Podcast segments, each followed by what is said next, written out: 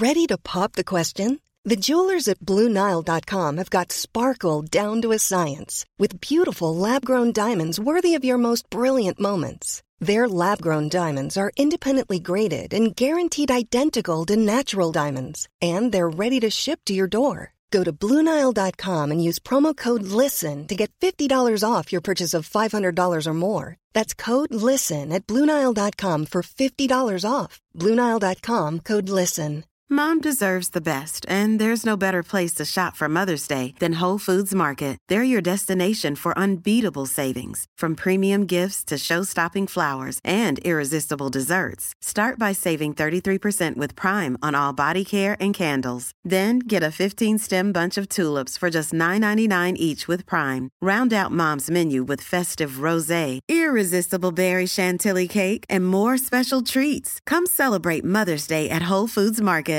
There's never been a faster or easier way to start your weight loss journey than with PlushCare.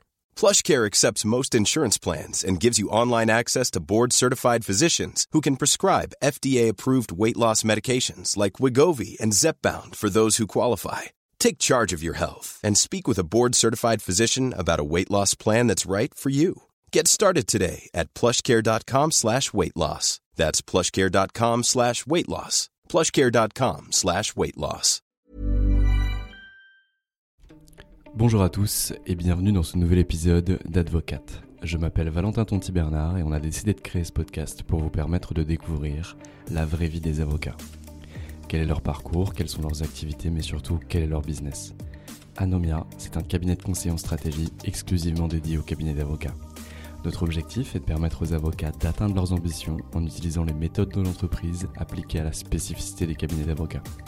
Et concrètement, ce qu'on fait, c'est de la formation business, du coaching business ou encore des missions de conseil en stratégie dédiées aux cabinets d'avocats.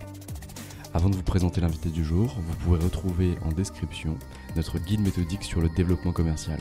Rendez-vous sous le podcast et cliquez sur le lien pour recevoir notre guide méthodique sur le sujet un guide d'une trentaine de pages qui vous explique de façon décortiquée comment bien développer votre clientèle. Aujourd'hui dans ce podcast, j'ai le plaisir de recevoir Maître Jean-Marc Albiol. Jean-Marc est avocat associé au sein du cabinet Ogletree Dickens. Il l'a même importé en France. Ogletree Dickens, c'est un cabinet américain qui est leader mondial sur le droit social. Leur ambition est de réussir à devenir eux-mêmes leaders sur le marché français avec ce cabinet. Dans cet épisode, Jean-Marc vous parle de son parcours, des cabinets par lesquels il est passé, du développement de clientèle, du développement commercial, de ses associés et de son ambition. Je ne vous en dis pas plus et je vous laisse découvrir ma conversation avec Jean-Marc. Si ce podcast vous plaît, n'hésitez pas à en parler autour de vous, à le diffuser, à le partager. C'est grâce à ça que nous continuons à avancer chaque jour. Je vous souhaite une excellente écoute. Eh bien écoute, bonjour Jean-Marc Albiol, je suis ravi de te recevoir aujourd'hui dans les locaux d'Anomia parce que tu, m'as fait le plaisir de venir, euh, tu as été vachement sympa, la dernière fois j'étais venu chez toi, là tu viens, euh, donc euh, je suis heureux de, t'accueillir ici. Donc toi tu es avocat associé au sein du cabinet Ogletree Dickens et tu interviens en droit social. Merci beaucoup Valentin et je te confirme le grand plaisir que j'ai à te venir te visiter même si pour les auditeurs. Euh, j'avoue qu'il fait 30 degrés. Nous avons monté 4 étages à pied, l'ascenseur étant un peu cassé. Mais euh, tout va bien. J'ai un café, j'ai un verre d'eau et c'est un vrai plaisir de te retrouver. Et oui, effectivement, je suis avocat au sein d'Ogletree Dickens qui n'est pas encore. Euh, très connu en France, mais qui est le leader effectivement mondial du droit social dans le monde. Et bah tu vas nous raconter un petit peu tout ça parce que c'est vrai que moi Ogletree je l'ai connu par l'intermédiaire euh, d'un de mes copains qui était, qui était stagiaire dans votre cabinet, euh, qui est devenu avocat depuis dans un autre cabinet. On salue Mathieu. Euh, exactement, on salue Mathieu avec grand plaisir qui a d'ailleurs fait un podcast ici. concrètement toi tu viens d'où? T'as fait quoi? Pourquoi tu fais du droit social? Pourquoi tu es avocat? Alors moi j'ai fait mes études de droit à Montpellier et à Montpellier il y avait deux formations qui étaient à l'époque quand j'ai quand, quand j'ai fait mes études qui étaient un peu dominantes. Euh, donc c'était le DJCE, euh, qui était dirigé à l'époque par euh, Mousseron père, Jean-Marc Mousseron. Maintenant Mousseron fils. voilà, et maintenant c'est Mousseron fils. Et puis il y avait une deuxième formation qui était le DPRT, qui était dirigé par le professeur Tessier. Et bah, tant l'un que l'autre sont des personnages hauts en couleur, fascinants, enfin qui qui est toujours pour le professeur Tessier, le professeur Mousseron-Père étant, décédé, mais le professeur Tessier était euh, passionnant. Donc, dès qu'on arrivait en amphi, euh, on avait euh, aussi bien sur le droit de la sécurité sociale qui n'est alors je le dis pour certains confrères et qui n'en prennent pas ombrage, mais quand tu débutes là-dessus, c'est assez euh, technique, c'est assez, euh, c'est assez aride. Euh, et le droit social, il te donnait véritablement envie d'embrasser la matière. Donc effectivement, j'ai fait le, DPRT à l'époque qui était à Montpellier avant que le professeur Tessier ne vienne à Paris 2. Et voilà. Et puis du coup, bah, j'ai pas quitté le, le droit social depuis, depuis cette époque. Ok, et tu commences ta carrière où du coup? Alors du coup j'ai commencé, j'avais pas beaucoup de réseau, moi je viens d'une famille, euh, je dirais moyenne, hein, de fonctionnaires, euh, provincial. Et euh, donc, je suis arrivé à Paris euh, dans un cabinet qui s'appelait Coopers Brandt et qui est devenu le Price, en fait. voilà. Donc, c'était les bras armés des Big Four qui débutaient un petit peu leur activité de conseil à Paris. Mais c'était, déjà passionnant. Il y avait plein de sujets en droit social. je me souviens des PSE qu'on faisait à l'époque. Donc, voilà. C'est, effectivement, c'est devenu, c'est devenu Landwell puis, puis Price. Ok, très clair. Du coup, tu, étais donc le, les bras armés de Price par rapport à ça. Est-ce que tu vois une différence d'exercice entre ton activité aujourd'hui et ce que tu faisais à l'époque euh, Du coup, e, être en droit social pour un BIC, c'est quoi concrètement? Ouais, c'est après je m'en suis rendu compte puisque j'ai, poursuivi un peu euh, avant de rejoindre des grands cabinets d'affaires. En fait, j'ai, euh, j'ai fait effectivement ce qui était Price, puis ensuite j'ai fait EY et Fidal. Et effectivement, la, contrainte que j'ai réalisée, mais progressivement, c'était qu'en étant le, bras armé euh, des, Big Four, bon, il y a de très beaux dossiers, mais on reste quand même une activité qui est un peu accessoire euh, par rapport au métier du droit. Hein. c'est un sujet qui est toujours d'actualité et euh, difficile pour ces cabinets malgré toute leur qualité. Alors j'ai appris plein de choses passionnante en fait en termes d'organisation, en termes de délégation, en termes de process. Il y a énormément de choses à apprendre pour les avocats qui, comme tu le sais, euh, nous sommes des gens qui sont relativement peu organisés. Eux sont super organisés et c'est un plaisir de travailler euh, pour eux, mais il y a une petite limitation effectivement par rapport aux règles de conflit euh, quand on est à la fois commissaire au compte ou quand on tient les chiffres d'une boîte, on est quand même vu un petit peu comme le bras armé de euh, cette activité du chiffre et difficile d'être totalement indépendant. Et l'indépendance, peut-être qu'on y reviendra, mais c'est un des traits de ma personnalité euh, assez fort.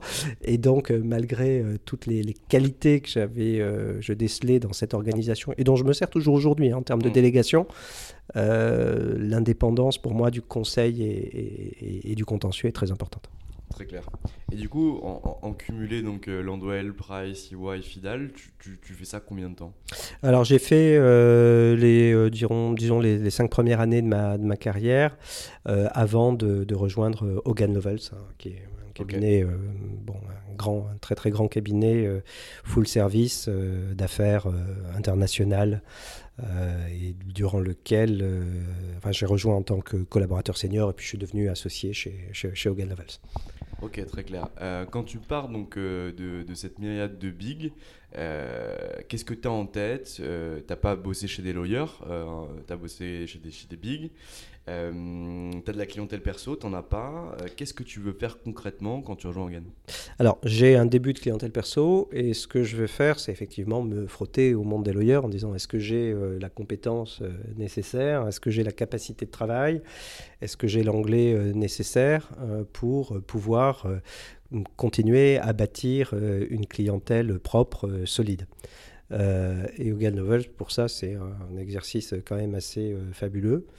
Euh, avec de très très beaux clients, des clients qui sont effectivement très exigeants, euh, un rythme de travail qui l'est tout autant. Euh, je me suis bien formé en anglais. Au départ, euh, moi, je me souviens de mes premières années chez, chez Hogan. Mon associé de l'époque, euh, Philippe Thomas, il nous écoute, s'en souviendra. Je crois que j'ai rendu une première consultation. Il m'a dit Mais tu, tu fais vraiment de l'anglais? Donc, bah, il faut ravaler un peu sa fierté, s'accrocher. à l'époque, chez Hogan Novels, l'anglais, il y a un manuel qui est toujours en vigueur. Hein. mais c'était un cabinet britannique à la base avec un manuel qui fait 100 pages et qui donne les détails sur l'anglais Oxbridge. Euh, donc il faut parler un parfait anglais, l'écrire parfaitement. Euh, des très très très beaux clients euh, de la City, donc qui ont, aussi des exigences et, tout, ça te, tout ça te forme. Et, pour répondre à ta deuxième question, ben, mon objectif c'était d'avoir une, une, très belle pratique en droit social, de, traiter des dossiers très intéressants aux enjeux intellectuels complexes.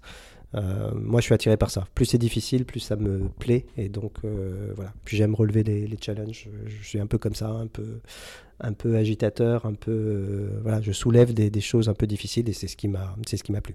Donc finalement, tu, te confrontes à Hogan Levels, tu te rends compte que tu as les capacités pour travailler donc, dans des cabinets d'avocats, lawyer. Euh, tu développes ton activité au sein du cabinet, tu montes sur des dossiers de plus en plus techniques et tu deviens associé. Est-ce que tu peux nous expliquer un petit peu ce qu'on appelle communément le, partner track, donc le parcours d'association au sein de ce cabinet euh, Comment tu es devenu associé chez Hogan Levels? Alors euh, bah, là, je dois remercier Philippe Thomas, hein, c'est lui qui m'a mis sur ce, sur ce chemin du, du, partnership. c'est un parcours qui est compliqué parce qu'il y a beaucoup de concurrence, il y a beaucoup de demandes et il y a assez d'élus. Et donc, euh, et puis surtout, on, voilà, on, est quand même relativement euh, jeune dans la profession.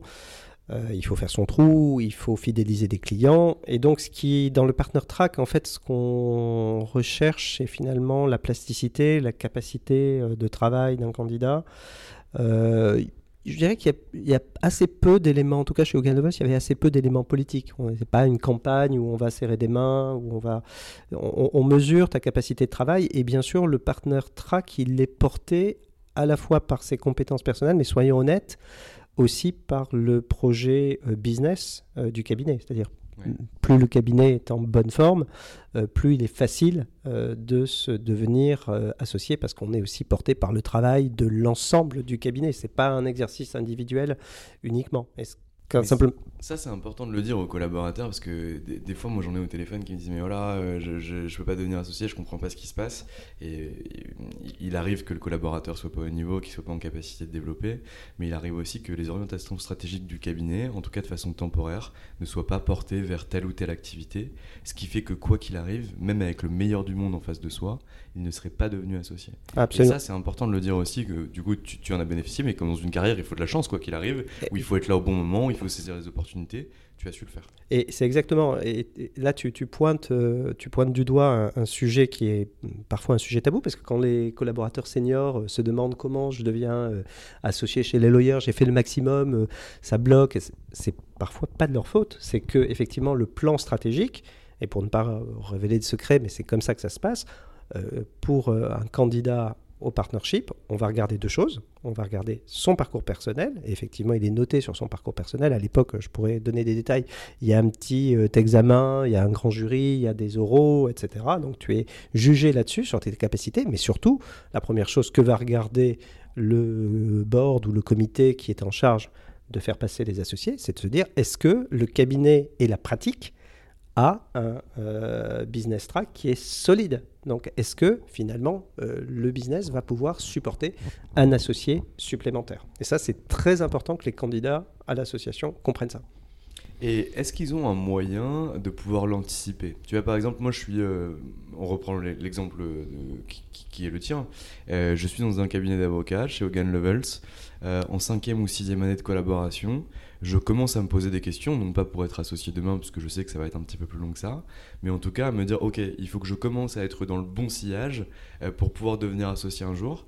Est-ce que les collaborateurs euh, sont en capacité de voir finalement euh, la trajectoire que va prendre le cabinet d'avocats ou que peut prendre le cabinet d'avocats? Et est-ce qu'ils ont la possibilité d'aller interroger leurs associés pour avoir ce retour d'information? En théorie, oui. déjà parce que tu as raison de prendre cet exemple de quelqu'un qui a 5 ans. Allez, il va être euh, chez les lawyers, il va être associé aux alentours de 10 ans, euh, de 10-11 ans. Euh, donc, il doit pouvoir déceler si la trajectoire du cabinet est en bonne voie et de se dire, bon, ben, effectivement, si mon cabinet se développe à Paris, il n'y a pas de raison que ma pratique ne se développe pas.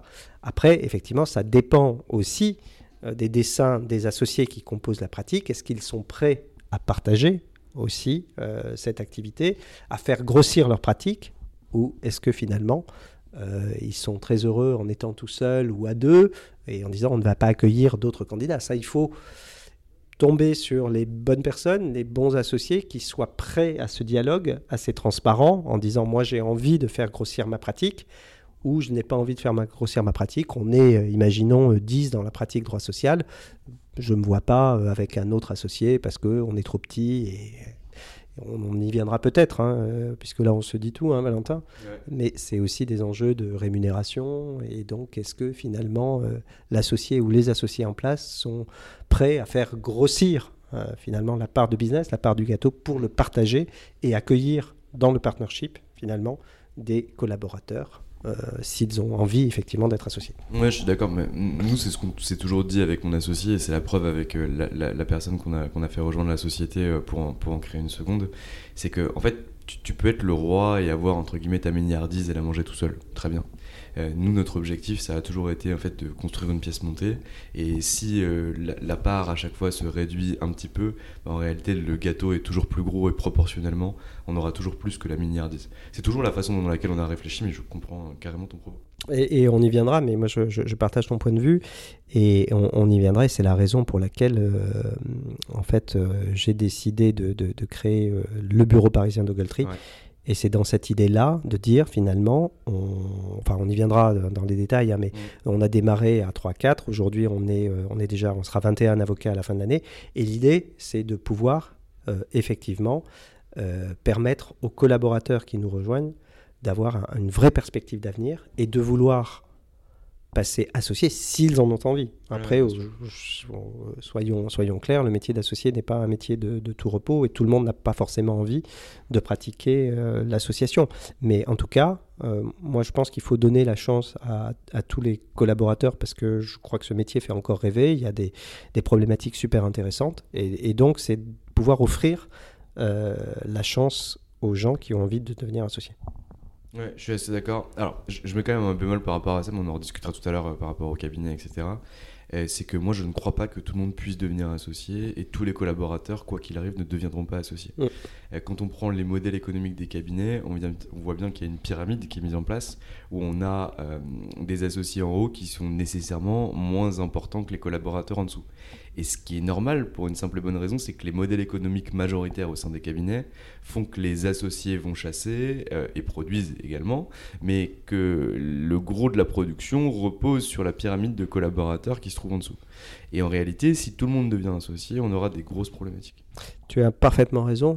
La, seule, euh, la seule exception, c'est situer effectivement un cabinet en croissance et en croissance permanente, ce qui demande un effort euh, constant qui donne finalement la chance à tout le monde. Mais effectivement, tu as raison, c'est comme en bourse. On, le second boursier, dans les arbres ne montent pas au ciel. Mm. Donc il y a toujours un moment où le modèle est un peu fini. Mais euh, bon, nous, on n'est pas dans ce stade-là. On est dans un, dans un stade de croissance qui, qui, laisse sa chance à tout le monde. Ok, donc on revient à ton association euh, chez, euh, chez, chez, Hogan Lovells. Donc Philippe Thomas, c'est ça C'est ça, c'est Philippe. Philippe Thomas te coopte, tu passes brillamment tout, tout, ce qui t'est demandé de passer. Tu présentes ton business case. Celui-ci est validé par le bureau français mais aussi par d'autres bureaux, je suppose. C'est tout est tout est les entretiens de de, grands jurys sont à Londres. Euh, c'est assez intéressant d'ailleurs parce que tu te retrouves avec des avocats d'un peu partout euh, et euh, on te demande de présenter ton projet devant, devant un jury qui à l'époque était à Londres. Donc tu deviens associé equity Non, tu démarres en non-equity. alors l'accès à l'equity est, un autre, est une autre question. Là, il faut effectivement produire véritablement et contrôler un chiffre, un chiffre d'affaires suffisant qui varie selon les, selon les firmes, mais qui, est, qui est assez important.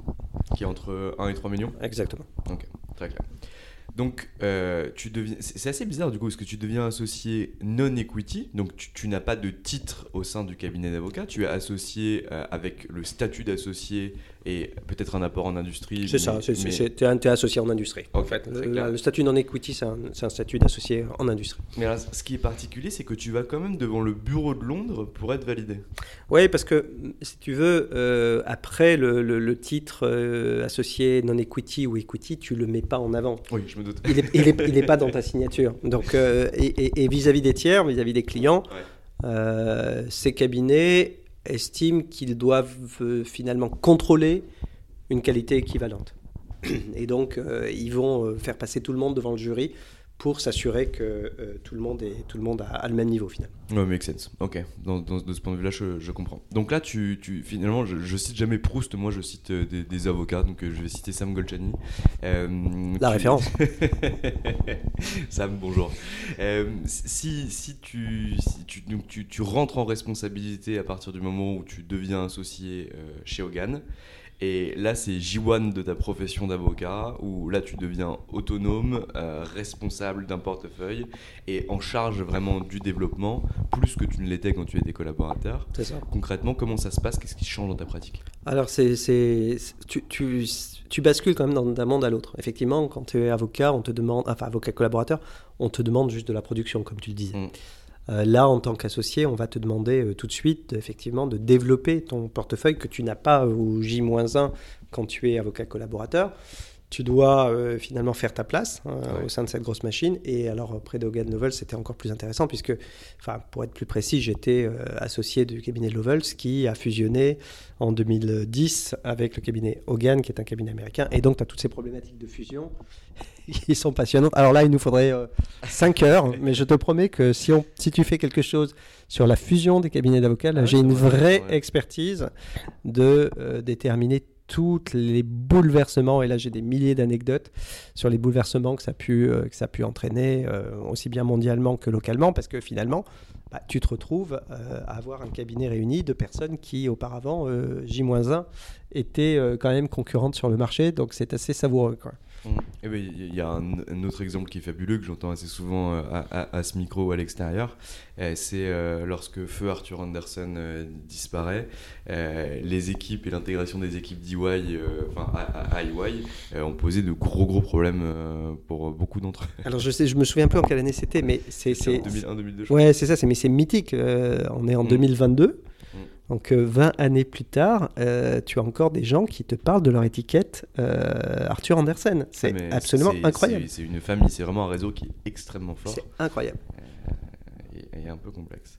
Ok, donc finalement, tu, débutes ta pratique en tant qu'associé euh, chez Hogan, chez Levels, pardon, tu vois la fusion avec Hogan Levels. Euh, est-ce que tu payes les pots cassés de la fusion? Est-ce que ça devient compliqué post-fusion? Comment ça se passe? Ah, C'était assez intéressant. Euh, alors, par un effet.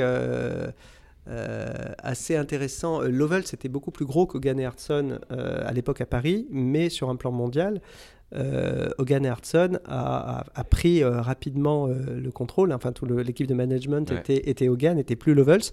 Et donc, assez rapidement, beaucoup de personnes de ex-Levels sont parties. Et je crois que je suis alors pas le dernier, mais un des derniers à avoir cette, avoir cette étiquette Level, ça a être resté, puisque je suis resté jusqu'en 2017. Et donc, bah, oui, mon environnement a changé, puisque mes, pas mal de mes collègues ex-Level sont partis, et je me suis retrouvé avec euh, beaucoup de gens au Gan mais des personnalités très intéressantes, auprès de lesquelles j'ai beaucoup appris aussi. Mais euh, oui, oui, c'était parfois mouvementé. Hein. Enfin, tu voyais euh, des gens arriver, des gens partir, ce qui est propre à toute fusion, c'est normal. Mmh. Mais quand tu es au milieu du truc, c'est parfois un peu, un peu surprenant. Mais moi, j'ai beaucoup appris et je m'en sers aujourd'hui de, l'expérience acquise grâce à la fusion. Euh, ça m'a fait grandir de, de 10 ans instantanément. C'est, c'est, il, faut le vivre. Ok. Donc, tu restes 7 ans au sein de ce cabinet euh, en, tant qu'associé. Donc, tu deviens associé en 2010, c'est ça, si je me trompe euh, pas Ouais, 2000, ou ouais, je sais plus si c'était 2009 ou 2010, mais oui, effectivement. Du coup, tu restes associé grosso merdo 10 ans au, au, au, sein de pourquoi tu te barres? Alors, j'ai, alors moi j'avais dans ma tête depuis très longtemps, même quand j'ai rejoint euh, euh, Hogan Novels, de se dire j'ai envie d'un cabinet de droit social, parce que moi je n'ai fait du coup que du droit social dans ma carrière, mais j'ai envie euh, d'avoir un cabinet de droit social qui ferait du droit social partout dans le monde. Et puis je, je feuilletais les magazines, tu sais, euh, AMLO, puis, puis je trouvais pas, je, machin, je dis ouais, il y a un cabinet mais qui est absolument inconnu en France qui s'appelle Ogletree Dickens et qui est le seul cabinet euh, mondial euh, à, ne faire que du droit social. Donc il y a quand même euh, aujourd'hui 54 bureaux à travers le monde, même si la majorité d'entre eux sont situés aux États-Unis, mais tu en as aussi au Mexique, au Canada, à Berlin, donc Londres, Paris, et qui ne fait que du droit social. Et moi, c'était mon, rêve absolu, en disant, bah, tiens, je vais faire du droit social en leader en France, et je vais être aussi leader dans le monde. Euh, tu sais, un peu une ambition démesurée. Ouais. Et, et- et un jour de, de 2000, euh, de 2000, euh, fin 2016, je reçois effectivement un appel euh, d'un chasseur, on peut le dire, hein, il y a prescription, mais et qui me dit Ah, ben, il y a un cabinet international en droit social qui euh, voudrait lancer une activité à Paris. Et ben voilà. Et puis donc ça s'est enchaîné. J'ai pris un avion euh, pour Boston. Euh, Je vais aller rencontrer euh, le chairman de l'époque, qui est toujours le chairman de la firme, euh, qui s'appelle Matt Keane. Et je lui ai exposé mon projet pour, pour, pour la France. Et l'aventure a, a démarré là. J'avais trouvé, un peu par hasard, j'avoue, le cabinet de mes rêves en disant ça correspond véritablement à mon projet professionnel que je mûrissais depuis, euh, depuis plusieurs années. C'est absolument euh, quasiment une coïncidence euh, ou le, fait que mon téléphone a, sonné et que ça correspondait au projet dont je rêvais.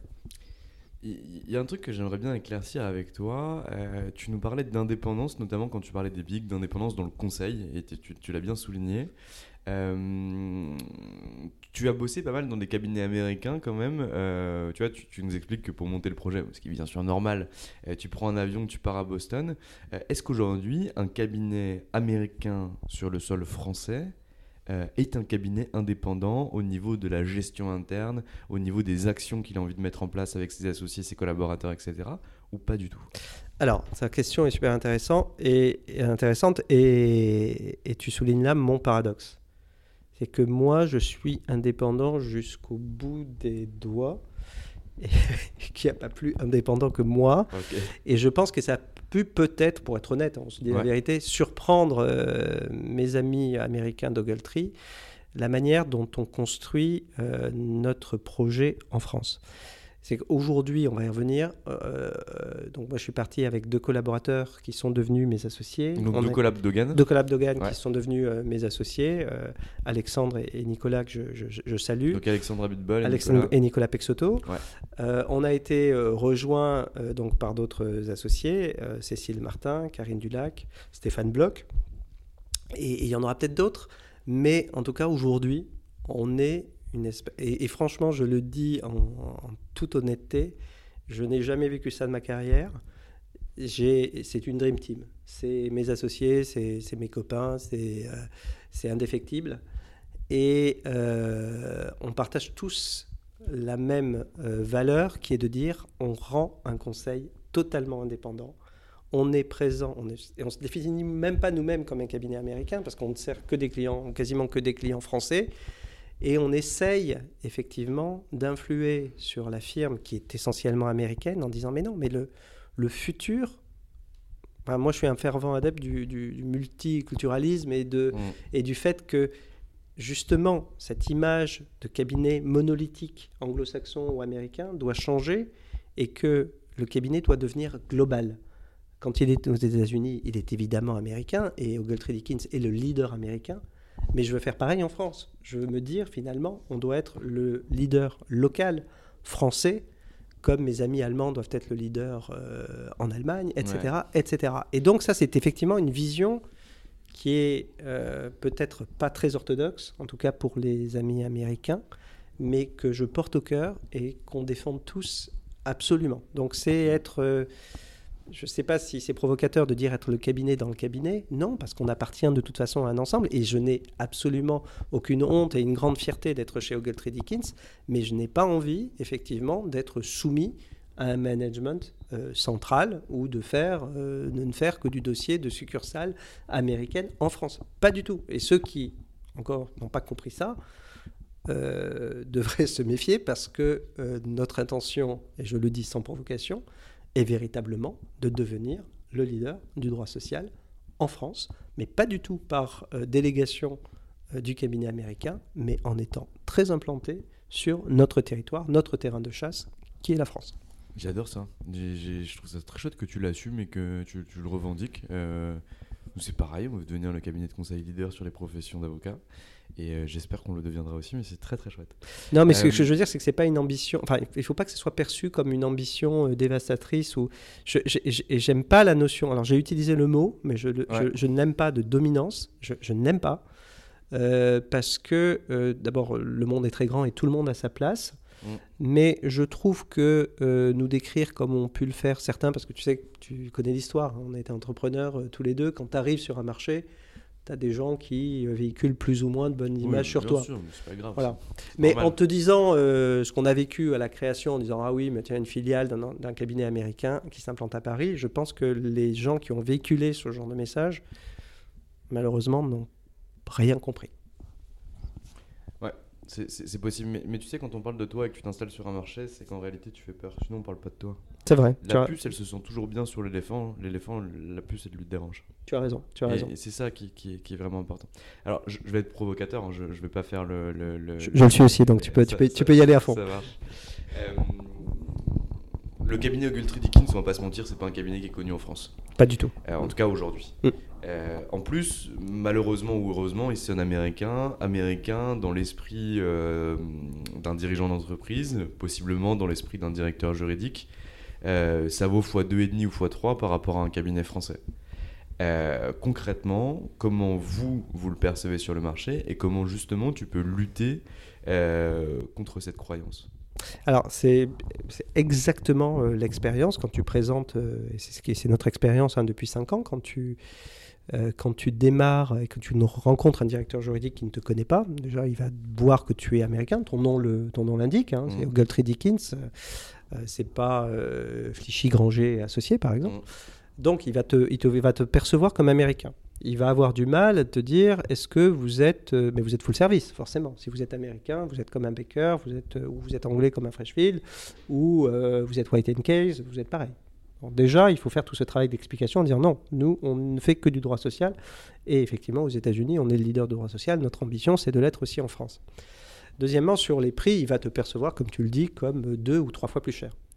Et, après, c'est relativement simple de corriger ce discours, puisque, et ce qui explique notre croissance en France, c'est que, effectivement, notre politique euh, de prix est alignée sur les cabinets de niche euh, partout où on est implanté. Donc euh, aujourd'hui, on est, si ce n'est des prix tout à fait égaux à des cabinets de niche franco-français, euh, voire, euh, moi- voire moindres. Et donc ça, si tu veux, c'est la bonne surprise. Et, et c'est c'est marrant que tu me racontes cette anecdote, parce qu'effectivement, quand j'ai- bougé de, de Gale Novels euh, pour aller chez Ogletree, j'ai recontacté ensuite les clients en disant, ben voilà, j'ai créé cette pratique. Ils me disaient, ah bon d'accord, mais c'est un cabinet américain, donc vous devez être beaucoup plus, aussi cher ou plus cher que... Non, j'ai dit non, on est deux fois moins cher que Lovells parce qu'on est un cabinet de droit social euh, comme, euh, comme sont les cabinets de niche français. Et à partir de là, bah, la relation avec le client se, se- se détend absolument. Donc euh, c'est plus un travail d'explication de longue haleine pour dire notre modèle est effectivement atypique et n'est pas Mm. comme les autres. euh, qui te prend du temps, mais une fois que c'est su, euh, ce qui nous a permis effectivement de développer le cabinet à vitesse grand V, euh, même si on est euh, soucieux de recruter les bonnes personnes, donc on ne va pas faire du volume pour du volume, mais euh, effectivement, dès que, et ça commence à se savoir, dès que les clients savent qu'on n'est pas plus cher, voire moins cher que les cabinets de niche, et que la, qualité de la prestation est, égale, voire supérieure, bon, à ce moment-là, ça, va très vite. C'est un bon match. Euh, dernière question provocatrice, après on rentrera un petit peu dans le management, dans le truc avec les associés, etc. Euh, ça sert à quoi d'avoir un cabinet international en droit social si derrière vous restez autonome et que vous ne traitez pas, ou en tout cas euh, pas seulement, des dossiers internationaux? Je m'explique. Moi je comprends grave l'intérêt. Par exemple, je suis Amazon, je suis Google, je suis Apple, j'ai des salariés dans le monde entier. Je veux qu'un cabinet en droit social gère la globalité de mes affaires. Fine. Ogletree Dickens, je, comprends carrément euh, la puissance du truc. Je, pense qu'à la base, c'est pour ça que Ogletree a été créé euh, et, et, et qu'Ogletree se dé- développe dans le monde entier. Et du coup, pourquoi vous, aujourd'hui, vous avez pour ambition de traiter de la clientèle française majoritairement, alors qu'en réalité, vous pourriez bénéficier de cette puissance-là? Alors, la- c'est- la- on dirait, Valentin, que tu es dans ma tête. C'est- je- je- non, mais c'est vrai, je te le dis. euh, J'ai rarement fait des, des rencontres euh, avec des gens. je avec, psychologue. euh, Ah oui, oui, avec les- 200 avec balles à les- la fin. avec- je te, je te paierai, je te paierai, avec lesquels le dialogue est, est- est si fluide. Je vais répondre à ta question. Il y a, il y a un, un double intérêt. Effectivement, il y a au sein de la firme des grands clients, bon, tu en as cité quelques-uns, mais qui, qui ont besoin d'une offre euh, globale. Mais curieusement, quand on et on a fait des grosses opérations effectivement de, de, restructuration pour de grands clients français, on est très effectivement SBF 120. Et tu t'aperçois quand même que parmi ces clients, l'idée que tu sois cabinet français mais aussi international les séduit quand même parce qu'un grand groupe français va aussi avoir des euh, problématiques internationales. On en a l'illustration, je ne vais pas citer de nom parce que bon, je suis quand même garant de la confidentialité, mais tu as, euh, et ça nous est arrivé pas plus tard que la semaine, la semaine dernière, un grand client français qui nous approche en nous disant, tiens, mais j'ai cette problématique aussi très sensible d'un dirigeant euh, aux États-Unis, est-ce que vous pouvez la traiter aussi? Ah, Naturellement, on peut la traiter. Et donc, en fait, tu vois, c'est aussi, euh, on va pas parler politique, mais ça rejoint un peu le complexe franco-français. On a toujours été dans l'attente ou dans la soumission euh, aux capitaux étrangers. Mais en réalité, tu peux inverser le raisonnement en disant, mais il faut que nous aussi, on est un pays euh, de gens euh, très fiers, hein, on a une belle histoire, il faut la recréer, mmh. cette histoire, il faut la continuer. Et je suis très républicain, hein, je ne mmh. vise pas de... Mais, et donc, bah, nous aussi, on peut accompagner nos clients français à l'international. On ne va pas avoir honte d'être, d'avoir à la fois cette identité française, mais cette identité internationale, et de pouvoir faire les deux. Et avec la même, la même qualité de, de service. Euh, ce qui est d'ailleurs assez intéressant, sans citer de nom, mais tu as des cabinets de niche en droit du travail français qui te disent bah, Moi, je suis tout à fait capable de faire l'international, alors qu'ils n'ont pas de présence internationale. Bah, nous, on a cette présence internationale, donc on peut aussi faire pour nos clients français, quand ils le souhaitent, des interventions internationales. Voilà, c'est, tu vois, c'est le paradoxe, mais c'est très atypique, et je pense que les, les, mais à la limite, tu vois, je me demande si les cabinets euh, de droit des sociétés, les cabinets de corporate, et je peux citer euh, Bredin ou, mm. Darrois ou Gide, n'ont pas aussi commencé à faire cette évolution en disant bah, nous, on est fiers d'être aussi des cabinets euh, français, mm. mais on peut aussi accompagner nos clients à l'international. Nos clients français à l'international. Et donc, c'est pas toujours, c'est ce que j'explique à nos Américains, mais je suis pas, on n'est pas plus sous votre domination que vous n'êtes sous, sous, la nôtre. Mm. C'est pas une question de domination, c'est une question d'équilibre des pouvoirs. Ouais. Et eux, je crois savoir qu'ils l'ont fait avec euh, des, des, des, réseaux de best friends avec lesquels ils, fonctionnent pour, pour, de la part de dossiers, mais ça fonctionne euh, pas de la même manière, mais en, tout cas euh, avec une idée commune. Mais j'aime bien cette idée de dire en fait, voilà, nous on fait le champion français qui amenons les sociétés françaises à l'étranger. C'est un positionnement que j'aime beaucoup et qui est d'ailleurs beaucoup dans le sens de, de, de, de notre actuel ministre de l'économie, Bruno Le Maire, qui, qui, qui, promeut justement ce genre de choses. Pas de consigne de, pas de, consigne de vote, hein, c'est sur la gauche. Là, c'est une société qui est en train de s'internationaliser eh et de partir aux États-Unis. Et dernière petite phrase par rapport à ça, on discutait euh, il y, a peu de temps avec mon associé, avec euh, le, patron de la CCI, et il nous expliquait que l'une des problématiques des entreprises françaises à fort potentiel de croissance qui partaient aux États-Unis ou qui partaient dans d'autres pays, c'était la compréhension des et la compréhension euh, exactement opérationnelle et administrative qui posait des difficultés. Et donc avec un cabinet d'avocats qui aurait ce positionnement qui pousserait les entreprises vers l'international, je trouve que c'est assez pertinent. Je, non, non, mais je ne donne pas que pour Ogletree, c'est pour tous les cabinets qui se positionneraient comme ça. Et, et, et en fait, euh, moi j'ai écouté euh, des émissions euh, récentes en disant que c'est l'explication du déficit commercial qui fait que les entreprises françaises n'ont pas été assez exportatrices et sont importatrices parce qu'elles ne sont pas à l'aise dans des marchés internationaux. Et ça, il faut compter sur les nouvelles générations qui aujourd'hui sont super en anglais et qui peuvent aussi accompagner donc justement ce mouvement de développement des entreprises françaises qui sont nos clients vers l'international. Il ne faut pas avoir honte de, ça. Et euh, encore une fois, on est un beau pays avec des très belles entreprises qui ne cherchent qu'à se développer comme euh, se sont développées les entreprises américaines que tu citais. Ok. Donc concrètement, toi tu arrives, euh, tu vas voir le big patron à Boston, tu lui dis écoute, moi voilà, j'ai envie de créer Ogletree Dikin en France. Euh, il te dit Ok, Banco, euh, vas-y Jean-Marc, tu peux y aller. Euh, comment ça se passe? Parce que je suppose que tu, tu prends pas des locaux, tu te cales pas comme ça, tu mets ta plaque et c'est parti. Si. Ah ben non, parce que tu vois, tout ce qu'on s'est dit, ça s'est retrouvé dans la conversation avec Matt. Hmm. je crois que Matt, il voulait au départ, dans son idée, avoir une succursale française, mais d'un cabinet US. Euh, et, là où moi je voulais euh, faire le, projet que tu décris. Donc au départ c'était c'était assez marrant. On a on a on a on a beaucoup ri parce que il voulait par exemple il voulait pas de locaux. Il dit bah t'es une start-up, tu vas être une petite filiale, tu vas prendre un Régus. euh, en lui expliquant que bah non, parce que si tu veux développer sur le marché français, que tu vas avoir un, patron du CAC 40 en disant bah, je vais vous recevoir euh, au sein du Régus, il va peut-être pas être très content. Donc bah, au départ, on a pris quand même des, petits locaux avenue Victor Hugo. Et puis là, on a déménagé il y a un an et demi, on est rue de la Boétie.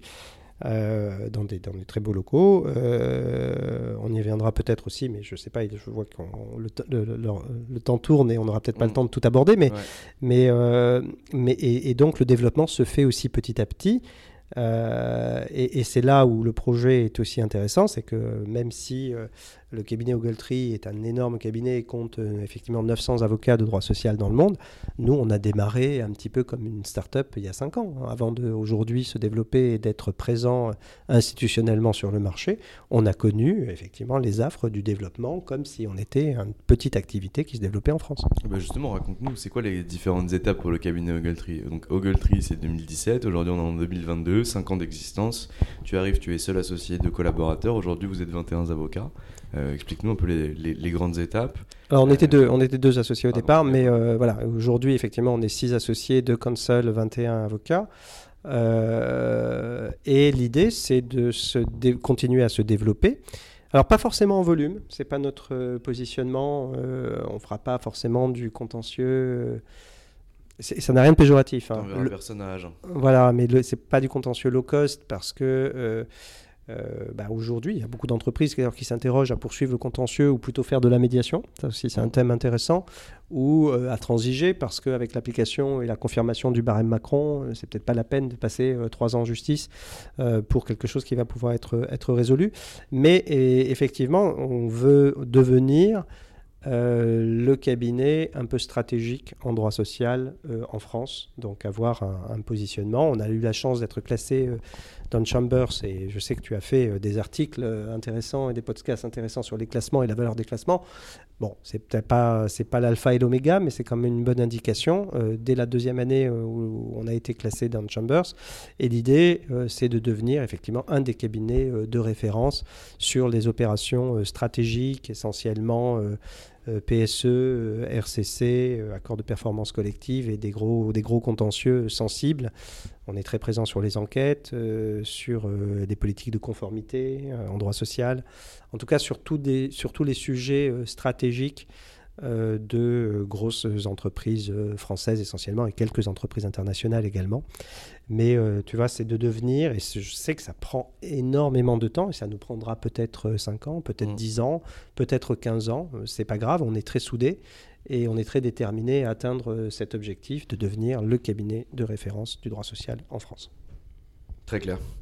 Euh, imagine que je suis euh, Vincent Bolloré. Je, suis Vincent Bolloré, j'ai un groupe international qui pèse 80 milliards aujourd'hui. J'emploie 80 000 personnes dans le monde, donc un avocat en droit social, en tout cas un cabinet d'avocats en droit social, ça peut être pertinent. Je suis en train de changer de conseil.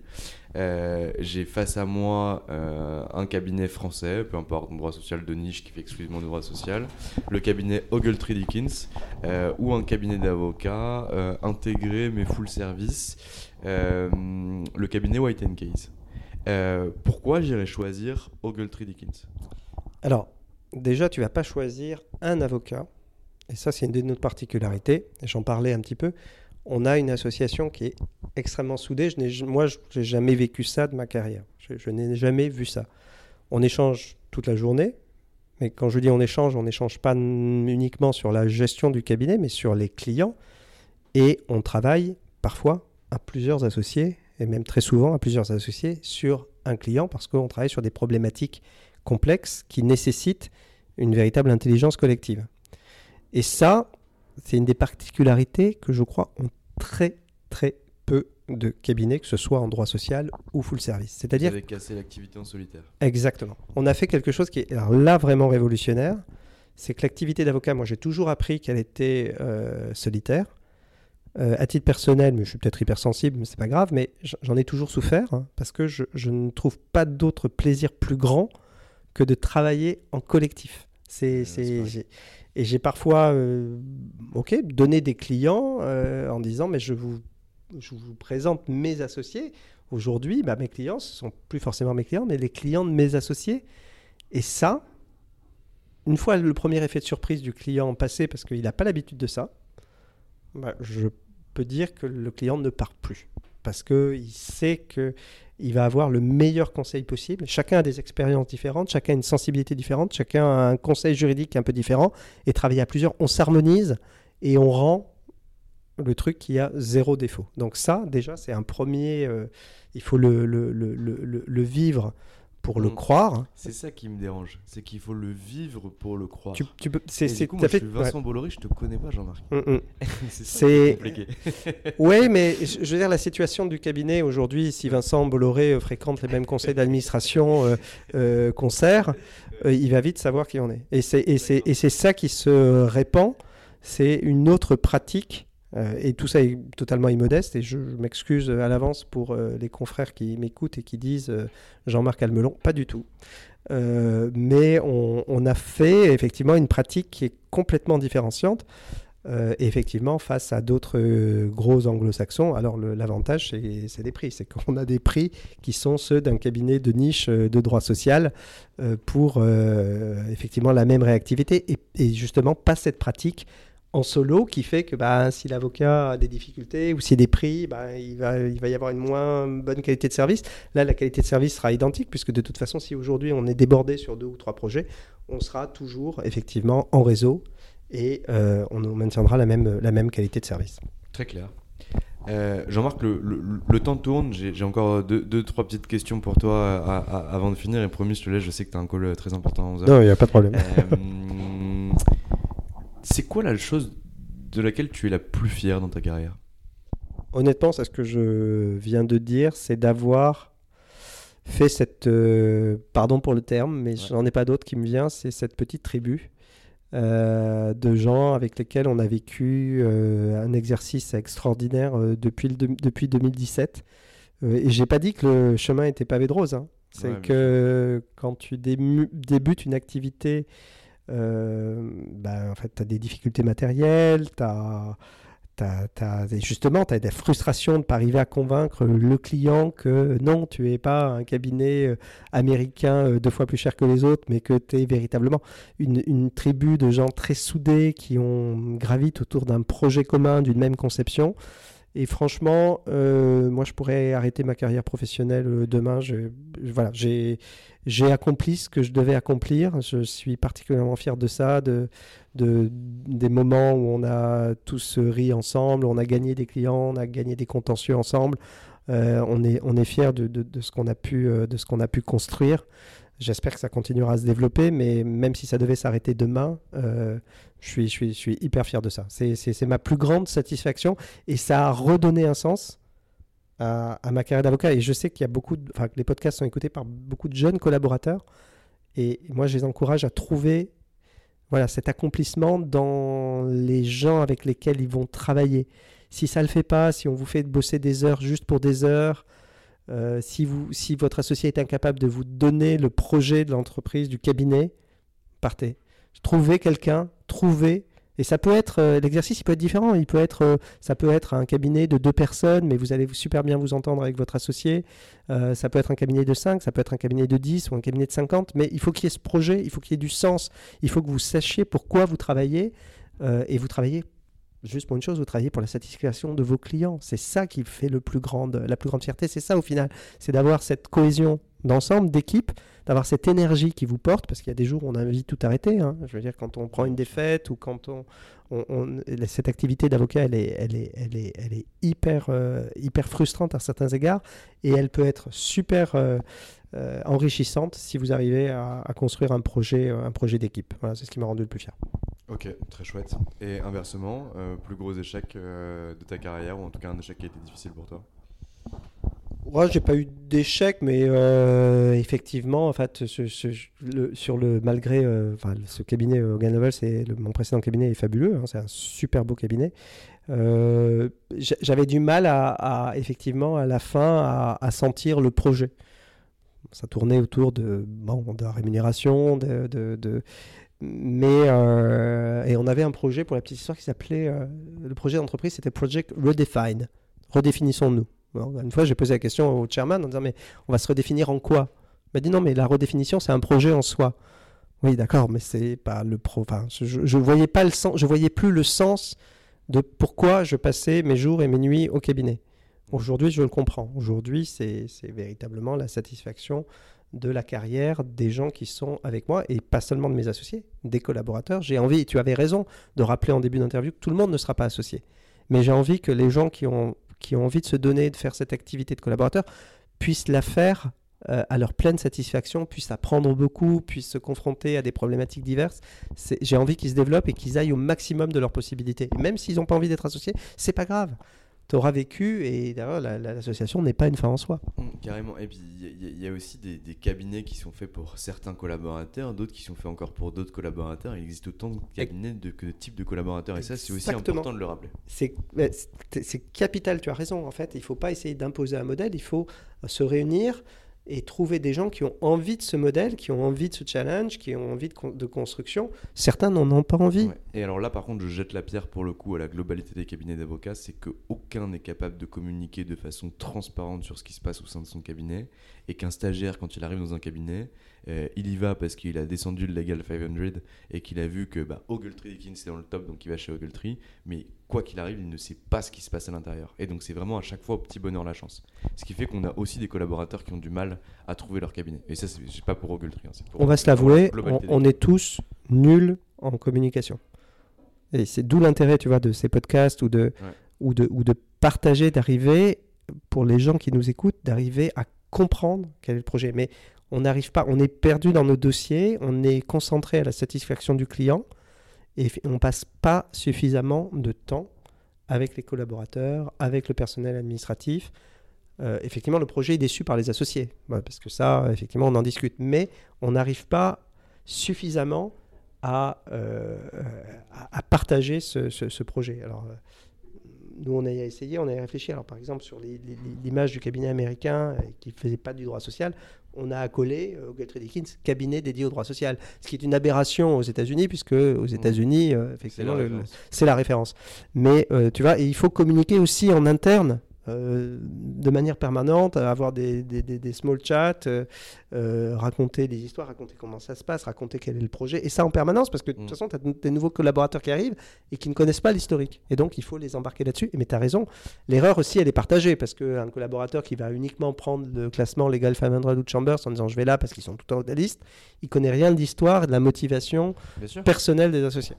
Mais sauf, que le problème, c'est qu'il a aucun moyen d'aller la chercher, sauf en écoutant potentiellement un podcast ou en ayant des avocats dans sa famille qui vont pouvoir leur parler de l'histoire exclusivement de leur cabinet, parce que même, enfin, ils connaissent très peu connaissent l'histoire d'autres cabinets. Donc en réalité, c'est vrai que c'est un marché qui est assez compliqué. Jean-Marc, je t'ai pris beaucoup de temps aujourd'hui, mais franchement, j'ai passé un super moment. Je trouve que la, conversation elle était assez fluide euh, et assez libérée. Je trouve ça chouette. Bah, ça, euh, c'est, je te l'ai dit, moi je suis euh, autonome, indépendant, et la liberté, c'est des valeurs cardinales. Il faut jamais les perdre quel que soit le cabinet dans lequel vous exercez, que ce soit cabinet international, cabinet français, ce qui, pour moi, les valeurs cardinales d'un avocat, tu le sais, c'est l'indépendance, l'autonomie, la liberté, la parole est libre, comme à l'audience. On a le droit de dire tout ce qu'on veut pour défendre les clients, pour porter haut et fort les couleurs de nos clients. C'est ce qui nous rend le, le, le, plus fiers. Donc moi, je suis très attaché à cette liberté et c'est ce que j'apprécie le plus dans le, dans le métier d'avocat. Eh ben écoute, j'allais te demander un mot de la fin, mais tu m'as devancé, donc finalement tu l'as donné. Euh, Jean-Marc, euh, je te souhaite euh, bon courage pour tout ce que tu fais, pour tout ce que tu entreprends, et merci d'être venu jusqu'à nous. Merci Valentin, merci Anomia pour le beau projet aussi que tu portes. Avec plaisir. Et voilà, c'est fini pour aujourd'hui. J'espère que cet épisode vous a plu. Pour découvrir tous les contenus qu'Anomia propose, vous pouvez vous rendre sur www.anomia.fr. Vous y trouverez des vidéos, des podcasts, des articles et également nos propositions de formation et d'accompagnement dédiées aux avocats, dédiées au business des avocats. Je vous souhaite une excellente journée et n'hésitez surtout pas à nous contacter. À bientôt.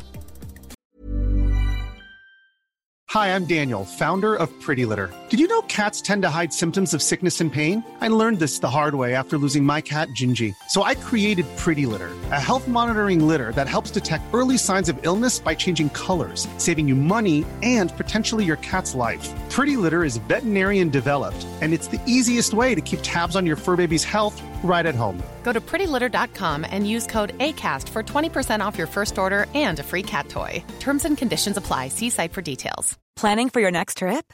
Elevate your travel style with Quince. Quince has all the jet setting essentials you'll want for your next getaway, like European linen, premium luggage options, buttery soft Italian leather bags, and so much more. And is all priced at 50 to 80% less than similar brands. Plus, Quince only works with factories that use safe and ethical manufacturing practices. Pack your bags with high-quality essentials you'll be wearing for vacations to come with Quince. Go to quince.com slash pack for free shipping and 365-day returns. Mom deserves the best, and there's no better place to shop for Mother's Day than Whole Foods Market. They're your destination for unbeatable savings, from premium gifts to show-stopping flowers and irresistible desserts. Start by saving 33% with Prime on all body care and candles. Then get a 15-stem bunch of tulips for just $9.99 each with Prime. Round out Mom's menu with festive rosé, irresistible berry chantilly cake, and more special treats. Come celebrate Mother's Day at Whole Foods Market.